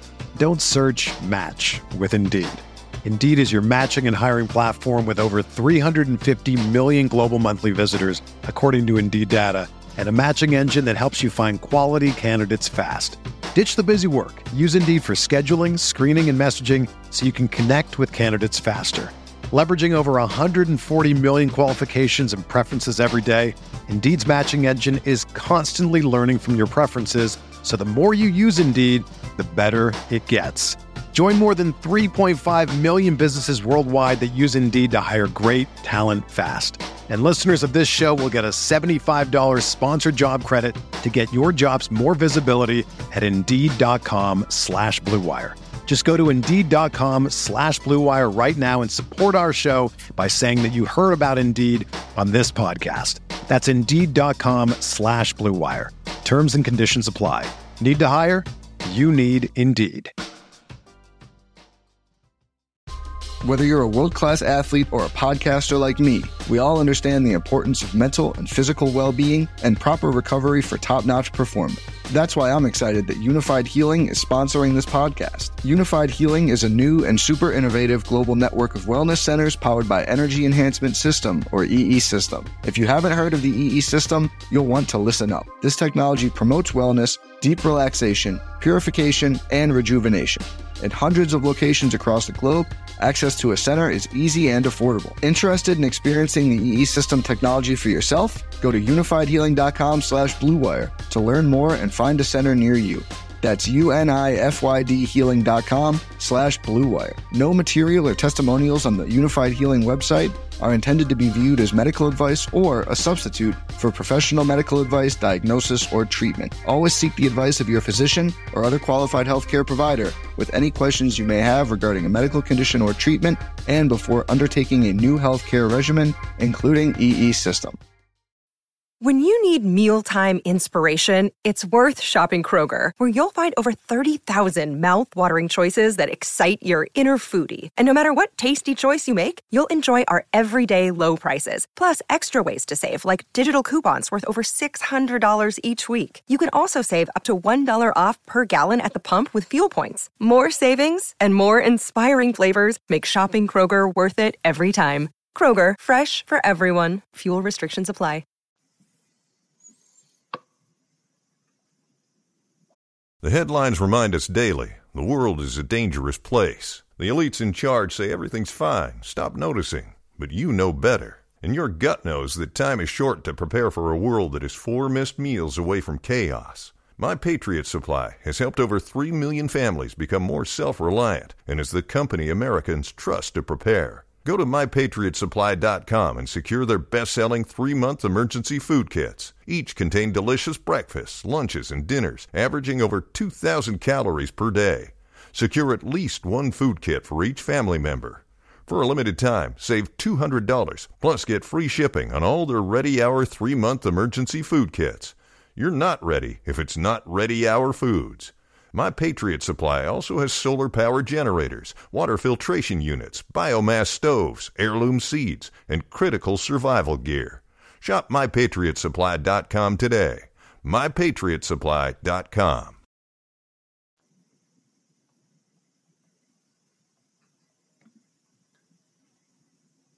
All right, we're back, but uh, let's have another reminder for ways to get our listeners engaged with us during the course of the week. Remember, we'd love to hear from you and your trophy winners. Uh, I'm going to pass it on to AJ to send that reminder. Yeah, of course. As always, we welcome your comments and questions. We welcome your criticisms, your opinions, whatever, whatever you uh, might think about our show or what what we're saying. Um, we love interacting with everybody over on Twitter you can find me at AJ Scholes24. You can find Paul the Statsman at Statsman22. As always, look out. You know, if you're if you're on Twitter in the, in the mornings, look out for us both retweeting the links to the DraftKings show. You can get our opinions on on that on that show.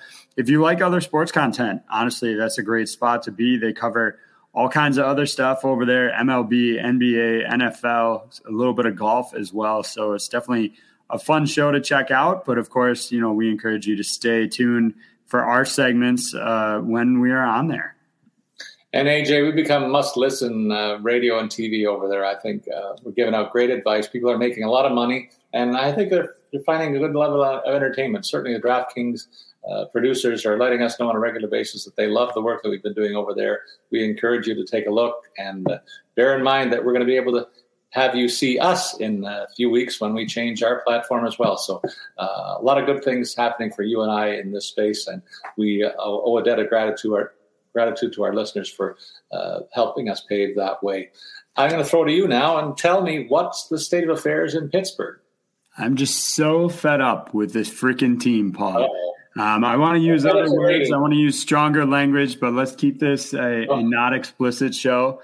Um, but look, I mean, you, you, look at our last couple of games.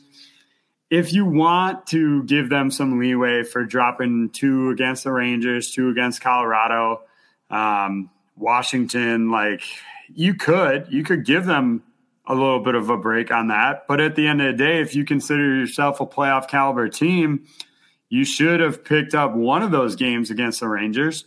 Um, maybe even one against Colorado, like the home game against Colorado. Maybe you should have won that. Um, the fact that they've got one win in their last five games is just super disappointing. Um, the shootout loss to the Islanders hurts as well. They'll they'll play the Islanders again tonight. Like, um, and and you can make excuses, you know, that they've they've had Jason Zucker hasn't been able to stay healthy. He's been in and out of the lineup. Malkin lost his freaking mind the other day and cross checked a guy in the face, and he'll miss three more games. Um, and it's just you know the the giveaways have been really high in my opinion. Um, setting up the other team for odd man rushes, stuff like that. So they haven't done their goalies any favors. Um, and you know, neither goalie has has stood on his head either. It's it's not all not all the fault of of the skating group. The goalies could have played better. Um, so yeah, just overall, I'm I'm pretty disappointed. Um, probably the least, and I've I've probably said this before, but in recent memory, it's the least optimistic I've been heading into a postseason for a while. Now, of course, as any Penguins fan will tell you, um, Crosby is still on the roster. So at the end of the day, um, can we win a series? Could we win multiple series? Could we make it all the way to the cup? As long as you have Sidney Crosby on your roster, I absolutely think that's still a possibility. Um, but I'm, I'm definitely not feeling great about our chances. Not in the way I was just a few, you know, a few short weeks ago. If you had asked me at the start of March, you know, we had wins over Tampa, um, wins over Vegas and Carolina, uh, St. Louis in there as well. Like these are playoff caliber teams that we were beating at the start of March, and and I felt definitely a lot better. But uh, the pessimism has settled in pretty strongly here in the Scholes household, uh, with you know just like two weeks, three weeks left in the or two weeks left in the regular season. Well, AJ, let me let me give you something to feel good about, and our listeners something to chomp on because I think there's still time for your team to turn it around. And the dream scenario that I have is that they fall a little bit in their division to fourth place, and they become the crossover team and come over to the Atlantic Division, playing the first place Florida Panthers, beat them, and face the Leafs in the second round. I would love to see that. It would be a ratings bonanza for our show. I promise our listeners. We would have such a good time with that. And I, am glad I, I, can hear you laughing because I wanted to put a smile on your face, and that's the best way that I could think of to, to do it. And uh, which brings me now to the Seattle Kraken. They hopefully put a smile on the faces of some of their first year fans, and they, they've delivered a so so season, probably under the pressure of the Vegas success early on. Hard to measure them in that same way. But some good things are happening here, and a very smart bit of business this past week. Matty, Beniers, their first round pick in the draft last year, is only 19 years old. He's had a fine season in junior. They left him alone to develop. And now what did they do? They brought him up and they didn't bring him up to play fourth line minutes, AJ. How many times have we talked about young players coming up for their first cup of coffee and they play seven minutes a game on the fourth line? Big whoop. This guy's got a real chance to show his wares. Mind you, it's in a low pressure situation, so maybe that helps big time. But they slotted him in as a first line center. And they've got him playing with Ryan Donato and Jordan Eberle. And guess what? He got a point. He's feeling good about his game. He's had some good early reviews. Congratulations to the Seattle franchise for doing it right by this youngster. I think he's going to be a centerpiece for this team for years to come. And he'll get to work with the likes of of uh, pros like uh, Eberle and Donato to make that next step a good one, I think. And another smart bit of business, they rewarded a guy like a Jared McCann for being a good soldier and a guy who made good on an opportunity to showcase his skills where he was a third line player much of the time in Pittsburgh.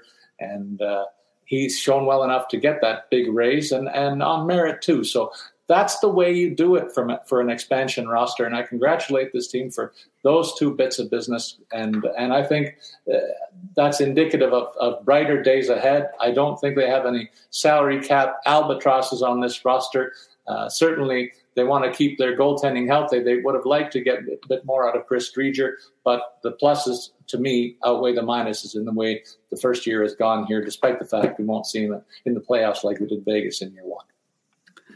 Well, in San Jose, we're going to see a look at what a you know non Doug Wilson uh, run team looks like, and you know it was not uh, obviously encouraging. Paul, I don't know if you saw it, but Logan Couture, Erik Karlsson getting into it on the bench a little bit the yeah. other day. Um, you know, I, I saw two different takes on it. One saying uh, Couture was was out of line. He had just been the one responsible for an you know a mistake that led to an empty net goal. The other talking about the fact that Karlsson basically just quit for the last 15 seconds of the game, wasn't uh, really playing hard enough. So, um, regardless of how you want to look at it, this team has some problems. I mean, Karlsson's numbers are are not worthy of the fact that he's the most uh, most expensive player on this roster is eating up, you know, 14.1% of their cap, which is ridiculous. Um, you know, Brent Brent Burns, uh, also highly priced. He's still got three years left after this one, and he's 37 years of age. Like that, that contract doesn't feel like it's gonna, you know, age out well. Um, they're gonna have to figure out how to balance all of those books with the fact that Tomas Hertl's deal jumps up next year. He goes from about 5.6 to 8.1.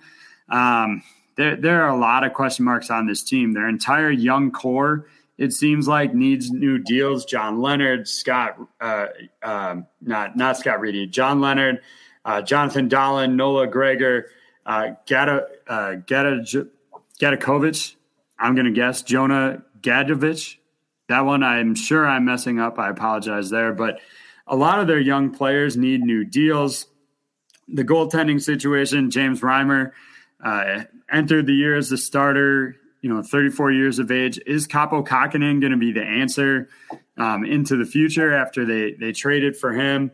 Kevin Labanc has been on on injured reserve for a little bit, so they, they'll get him back. That'll be a good thing. Um, they're going to have to pay Martin Jones even more next year. His buyout uh, goes up over the next two seasons before dropping back down to still somewhat significant less uh, uh, levels for for three years after that. So they've got four more years of Marty Jones buyout deals. Like the the situation is not pretty in San Jose. They're they're not a young team, um, other than you know a handful of those players that I mentioned. But you know you've got three guys on the blue line that are over thirty, eating up big big money. If you include uh, Marc-Edouard Vlasic, who makes seven mil a year.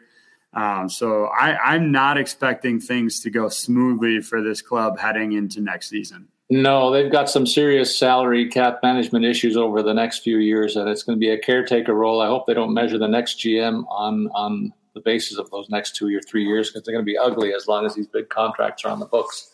So anyway, we'll move on next to the St. Louis Blues, and this is a team that is, I think, primed to be a, sus- uh, uh, a surprise in this postseason. I've been touting them that way. They've got things in order in terms of their veteran forward group that is intact and fairly healthy, with the exception of Tyler Bozak. Uh, not sure if he's going to make it back to the postseason at this point. And on defense, the same thing. They're getting great work out of Justin Faulk this year. Nice to see him reverting back to the form that he showed in his Carolina days. He's per- performed very well at both ends of the rink, but I'm happy to see his offensive game uh, come to the forefront here. It's it's kind of a missing link to this team. And uh, Krug is a guy that could take another positive step in that direction. I've seen him regress offensively from where he was in Boston. And in between, they've got Colton Parayko, who is uh, a big guy uh, who has big, great skill at both ends of the ice. So they have the pieces here to do some damage in the postseason. It's a shame for me to report on the fact that Jordan Binnington will have a seat, just like I will, watching the St. Louis Fortunes, because they're going to clearly give Ville Husso lots of runway. He's earned the right as their goaltender, uh, number one goaltender this season, but it leads to probably a decision and a concern in the offseason. What happens to him uh, with uh, the fact they've committed $6 million a year for the next five years to Jordy and uh, Willie, Ville Husso is going to need a new contract as a UFA coming off a $750,000 cap hit. But they've got some noise to make in the postseason this year, and I think I wouldn't bet against them. Yeah, yeah. I mean, I, I do think this team can still, um, you know, be be in the mix here, and and um, I probably, if I were a betting man, I, I'm not sure I would be laying any odds on them, but certainly um, they they should be in contention here. I'm just not, you know, in terms of like betting, Paul. I'm just not sure they'll get past Minnesota mm-hmm. as the mm-hmm. matchups stand up right now. I'm I'm pretty high on on the Wild heading into this one, and let's be honest, I'm not sure anybody's getting past Colorado in the West. But we'll jump back to the East and we'll go with the Tampa Bay Lightning, who are trending towards being Toronto's first round uh, matchup. But with nine games remaining between Toronto, Tampa, and Boston, there's still time for that to shuffle around. Paul, I, I, will get your opinion once I run through Tampa here, but I'm assuming you would rather play Boston in the first round here than than Tampa. But maybe maybe that's not the case. They have been struggling a little bit lately. The Lightning one one and one. The numbers from this last week, uh, really, you know, the you look at it, uh, Hedman uh, and and uh, Kucherov and, and Stamkos are, are going to be the leaders on this team no matter what. They're they're the guys that you're going to expect to carry the weight for them here. But the fact of the matter is, you look at their last three games. It was Corey Perry with two points, Andre Palat with two points, uh, Stamkos with just one assist in those three games. Same with Hedman. Um, so they need more out of those top talents. I love the acquisition, as I mentioned uh, mistakenly before, of, of Brandon Hagel here.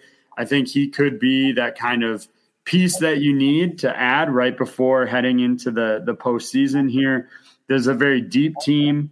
Um, they've got everything they could want and more in terms of net minding. So, despite the little bump in the road, I, I would still feel pretty confident. And if I were a Leafs fan, I would be hoping maybe they have a few more stumbles here and I can face Boston in the first round rather than the Lightning. You know what? If somebody put uh, put a gun to my head and made me choose, I think I'd go the same way. Just because the core guys on Boston are a year older, certainly Tampa's are too. Too, but you're talking about some real older players in Boston who've got a lot of miles on them. And I think you know, look at the mileage that the Bolts have had on their players for the last two long playoff runs. Very hard to get three in a row hard to get two in a row, and they did it. So uh, I don't count the, de- the, defending champs out at all, and they would be a tough out for the Leafs. But I think the Leafs are going to be a tough out too. It's just indicative of how competitive the first round series are going to be right across the league this year. I think there's going to be some compelling series, and uh, the Maple Leafs they head into them with uh, few concerns. I'll say they're getting Campbell and Muzzin back in the lineup tonight. Campbell has been uh, dealing with a lighter schedule, a little bit of minor bumps and bruises. But I think in the end, it could be a good thing for him because he's going to definitely carry the load in the playoffs and need him to be healthy going in. And I love the fact that they got an eight pack on defense. Uh, of experienced defensemen that they can rotate in and out. That's the hallmark of a, of a, a team that that can go on a long playoff run. You need that depth on the blue line. The Leafs have never had it before, and they've also never had a third line that can be a real pesky unit. Uh, they they can skate like with anybody. They've got good size and uh, their special teams are on point. So there's lots to be happy about here with the Maple Leafs. It's just now looking forward to seeing what happens with uh, Auston Matthews. Does he get to the 60 goal mark? I think it's easily attainable given that he only needs two. He might even get it tonight against Washington. And Mitch Marner going for 100 points. No, no Leaf team in history has boast, boast, uh, boasted two 100 point plus players in the same season. So there's some regular season milestones ahead, but I'm so glad they're not playing non-playoff teams in the playoffs because their record against them is poor. They've done very well against the upper echelon of the league, and I'm ready to see them take their chances there. Well, in Vancouver, it was a season that I would come, you know, kind of summarize as like almost um, not impossible. They're six points back of Dallas, um, but obviously running out of time here in in terms of of getting into that spot. But again, this is if they don't make the playoffs, which I don't think they will, but um, you know, if if that is the case, there's plenty of things to feel really good about in this season. An 86 point campaign by JT Miller, absolutely phenomenal. Probably won't reach 100 since we're talking about 100 point guys. I don't think he has enough games left in there, but um, should you know easily he'll easily cruise to over a point per per game, which is great there. Um, Elias Pettersson had some bumps along the road, some stretches where he wasn't all that productive. Still going to finish with north of 25 goals. Um, Quinn Hughes, not a ton of goals this year, but certainly plenty of assists and, and 55 points. Bo Horvat, very productive as well. I think if you look at some disappointing things that maybe tip the iceberg away from them, uh, or tip the scales rather, um, away from them being a playoff team here, Oliver Ekman-Larsson you need more than 24 points out of that guy for what he's earning. That's just, you know, the facts. Um, I thought they had a really good season from Thatcher Demko. Um, I would have liked to see them maybe not rely on Demko quite as much as they did here. I mean, 59 games played, 31 wins a, a, across that stretch, 2.67 was the goals against average. So, really solid numbers. Um, but I, w- I would have thought maybe with having Yaroslav Halak available as the backup, they would have uh, lightened the load a little bit there. So they do have four wins in a row. The season's not over. They've got eight games left. Um, it's a pretty big hill to climb, but um, they're close. And I think, you know, a few more tweaks and adjustments on the roster here heading into next season. Maybe guys don't um, spend so much time out of action, like Brock Boeser has been dealing with an injury, Nils Hoglander. Um, if they can be a little bit healthier, I think this is a, a, potential playoff team next year, which should still be a pretty open Pacific. AJ, as we record this pod, the Las Vegas Golden Knights are on the outside looking in, and they, the, huh. that's the bad. Huh. What? Well, who would have thought that could happen? The Golden Knights on the outside of the playoffs. there you go. You know, I've been waiting for you to pat yourself on the back here, but don't be too hasty because what I'm about to say is the kind of thing that you're going to have to worry about the rest of the way. They are getting some of the guys back from the the injured reserve. Mark Stone, Robin Lehner, back in the fold. And finally looking like they'll be healthy. They need these guys to be healthy the rest of the way, and they got to pretty much almost run the table here to be assured of a playoff spot because they're really in a tight race with a couple other contending teams. But uh, we're talking about a team that's very high on talent when they got all their hands on deck, and they are as healthy as they've been in a while all season long with the addition of those two guys. And uh, Pat, Max Pacioretty uh, has been quiet for a while, and he will benefit from seeing these guys back in the fold.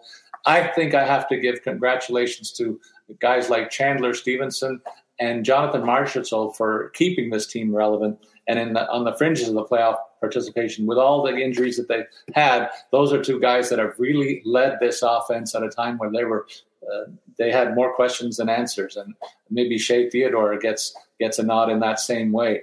But uh, boy, if they can make it, they might throw a scare into whoever get they get in the first round. AJ, don't count them out just yet. I think there's some life left in the Knights at the moment. I mean, how both great and awful would it be to have Colorado Vegas as like a first line, uh, like first line matchup? Like yeah. it'd be awesome to watch, but really disappointing. I think that those two teams would have to would have to face each other. So um, we'll we'll see what that looks like and, and where it ends up. In Washington, um, you know, it's been kind of a, a weird, uh, you know, weird stretch in the sense of like they can't seem to have everybody on the ice at the same time. Nicklas Backstrom was out for a little bit. TJ Oshie. Kuznetsov is questionable tonight with an illness. Dmitry Orlov is dealing with a lower body injury. I think all this has kind of culminated in this team being like – still good, still led by Alex Ovechkin, still a playoff team. But I think that's really a lot of the reason why they're the last playoff spot here. Now, that could change. They're only three points back of the Penguins with two games in hand, so they could easily jump um, jump Pittsburgh there and get into the top three. Obviously, your reward for that is playing the Rangers. Um, gotta love the Metropolitan Division in that sense, but um, the other kind of important thing to note is that it has been a little bit more Ilya Samsonov of late. Um, has started three of their last four games, going to get the go again tonight. So that'll be four of five. He's got wins in those three. Um, so for a while, I mean, I, I, I thought it looked like Vanecek was going to be kind of the guy for a while. Um, injuries played a factor there as well. We're seeing a little more Samsonov heading into the postseason. I think it's still an open competition for playoff starter. And again, this is another one where uh, I don't think we'll see in every other, but we could see like, uh, you know, somebody starts a series. If things aren't going well, we switch and, and then go from there. Um, or potentially playing the matchups. You know, somebody could start the first series, but if they feel like, you know, uh, is better against whoever they match up with this, in the second series, if they make it past the first round, um, so I don't think the goalie situation is necessarily set in the playoffs. And where that kind of becomes a factor is for people looking at postseason pools. Um, I might avoid the goalie situation unless you're really confident that Washington is going to head into the the post or head deep into the postseason. Just because for me, there's that uncertainty of who might be in the nets. And you know what? We'll finish up with discussion of the Winnipeg Jets. This was a team at the beginning of the season that many thought would be the best Canadian team this season. They're not going to be that. They're not going to be anywhere close. In fact, they probably won't make the playoffs. And the news this week was not good in terms of the fact that Mark Scheifele will not go with them on their uh, current road trip, a four gamer. And by the time they come back, they may have been mathematically eliminated. So that's the thin ice that they find themselves on. Certainly, if you're looking for players on the ice to follow the rest of the way, it begins with Kyle Connor, who has had an exceptional year, 40 plus goals. Nikolai Ehlers back and healthy, and Paul Stastny's fit in very nicely in the top six and been scoring a little more regularly uh, of late. Blake Wheeler's been in and out of the lineup, but without his running mate at center, he's going to take a bit of a down downturn, I think, the rest of the way. Uh, those two really seem to feed off each other, and when one misses the other, it really shows in their play. I've found uh, on defense, Josh Morrissey. He's had a very nice season for this club, but Neal Pionk has gone the other way, and if they needed both these guys to to do their thing, and uh, Pionk not measuring up in this regard is a telltale sign for where this team is in the standings, and that's also reflected in Connor Hellebuyck's numbers. He's done what he normally does, play a lot of hockey, but the goals against average and save percentage did take a hit this season because the structure wasn't there and uh, they didn't have the puck as much as they usually do when their offensive defensemen are carrying it more regularly. And uh, that reflects on Pionk again, as I suggested. AJ, we've gone through all 32 teams for the last time. We're going to do that this season, so our fan, our listeners can look forward to a more concise uh, number of teams, a shorter number of teams that we'll talk about playoff bound and, and those in contention the last few games, if there are any out west. So we'll go a little bit of a deeper dive on those clubs next week and as we prepare for the postseason. But we say goodbye to the non playoff clubs uh, with this episode. We'll turn our attention now to uh, the ending of our show, and that is a look at the uh, fantasy uh, fa- uh, daily fantasy lineups that we'll produce for FanDuel and DraftKings. It's your move to show us what you got going on the DraftKings board tonight. Sounds good. Well, for for DraftKings, you know there are a ton of really quality centers uh, on the board. I mean, they're they'll be on the board for FanDuel too. But um, tonight, I guess, is what I'll say. Is there are a lot of quality centers available, um, and you can make an argument for literally just about any of these guys. I mean, Matthews ninety five hundred, McDavid eighty five, MacKinnon eighty four, Crosby seventy five, Miller seventy five. Um, but for me, I'm going to creep further down here, um, and I'm going to go with Sebastian Aho as my my first center. 6,900 is the price tag. Home matchup against Detroit. It's it's just too good to pass up on. And I'll just go into it right away and say this. I'm going to use Seth Jarvis, who I talked about earlier. I tipped my hand on that. He's only 3,300 uh, on DraftKings tonight. So you can pair them as kind of two pieces of that top line without having paid uh, having to pay too much. The other thing I'll do as my other center spot, um, I know I've been blasting Vegas for for a lot, um, but this is still a team capable of putting up points. And Chandler Stephenson comes in at 3,200, listed in a third line role. And while that's accurate, his line mates in that third line role are Max Pacioretty and Mark Stone. I mean, this isn't your traditional third line role. I think Chandler Stephenson is in a good spot. Obviously, the the six game goal drought is a concern. The fact that he's only got seven shots over that stretch is a concern, but he hasn't been playing with Mark Stone for that entire stretch. It's uh, just the one game back that he's had Mark Stone on that line with him. So I think he's worth the risk at 3,200. Definitely not a cash game play. Um, it is way more of a GPP option. Wingers, I mentioned Jarvis off the top. I'm going to pay up for Kirill Kaprizov, um, the matchup with Dallas is is decent. It's not great. 7,300. He's been fantastic all season long. And I really think um, one of the better options tonight without having to jump all the way up to like the Mitch Marner, Alex Ovechkin price tag um, to save a little bit and go with Kaprizov there. I'll also go with Matthew Tkachuk, 6,400 for Calgary. Uh, again, a fantastic season. Matchup not as great as well here. They, the Flames are at home, um, but they are going up against the, the Golden Knights. Robin Lehner is obviously uh, a top top goaltender, so um, you know you'll you'll have that to contend with. Now, it should point out Robin Lehner has given up five goals in two of his last three games. Um, both of those actually to Vancouver. So um, maybe Calgary can get some tape on that game and figure out what it is that Vancouver does lately that's been uh, seeing them score five on Robin Lehner of late. Um, I'll round out my offensive group with a bit of a punt because I'm trying to save some money, but uh, Jesper Froden is going to play on the second line with Erik Haula and Taylor Hall tonight for the Bruins. Um, they're going up against Ottawa, so it's a good matchup. They're at home, so he's going to get that top six role without David Pastrnak in the lineup. Um, it's not my favorite play, um, but it does let you kind of spend up at other spots. If you're looking, this is my utility spot, so you could consider um, other options. You know, Frederick Gaudreau is 2,900. He could be an option. Oliver Kylington for Calgary, if you don't mind using a, a third defenseman, um, is in that price range as well. But just because of the assignment there, I'm going to go with with Froden at, at 2,500. Again, definitely a riskier play, not necessarily a, a, GPP caliber or a cash game caliber choice. Um, for the blue line, Going to start with Torey Krug. Um, and we talked about this again on the DraftKings show earlier today. Um, Justin Faulk's numbers have been really, really good of late. Um, but he was held without a without a point in Krug's first game back against Boston. And I think Krug slots in to kind of retake that lead role. He had a goal and assist in that first game back, five shots on goal. The goal, in fact, came on the power play, um, and he he played just 14 minutes in that one in that contest, with almost four of that coming exclusively with the man advantage. So um, Krug, I would expect that ice time to go up. Those opportunities will go up, and he'll still be on the number one power play for for St. Louis. So I think it's a good opportunity to use him.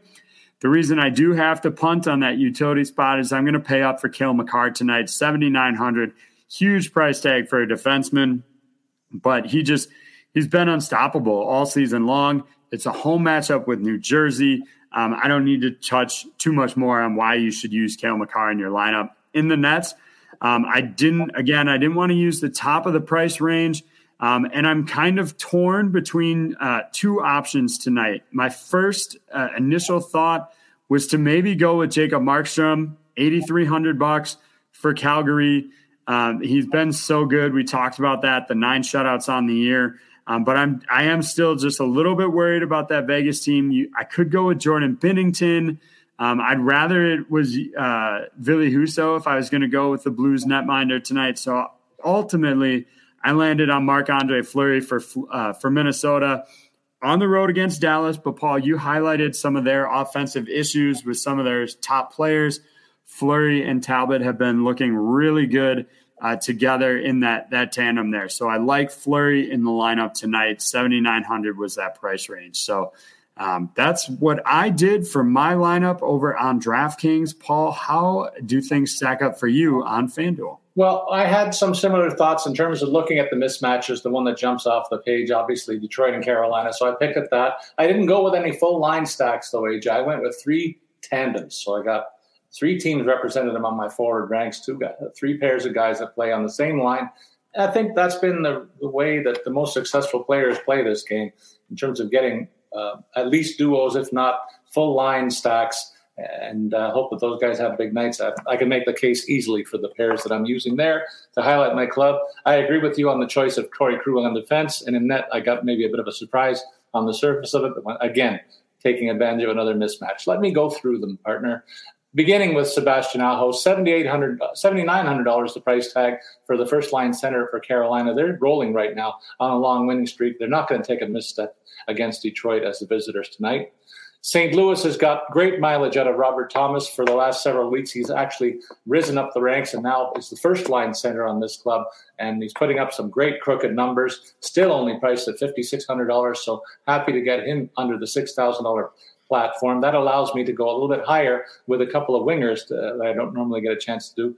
First up, Nikita Kucherov at home against Anaheim. Look, two nights ago, Tampa, Boston, and Toronto all lost. I think tonight all three of them are going to win, and uh, Tampa is going to ride the the hot hand of Kucherov to a lopsided win against Anaheim. And I look for big numbers to make his eighty seven hundred dollar price tag really worth it tonight.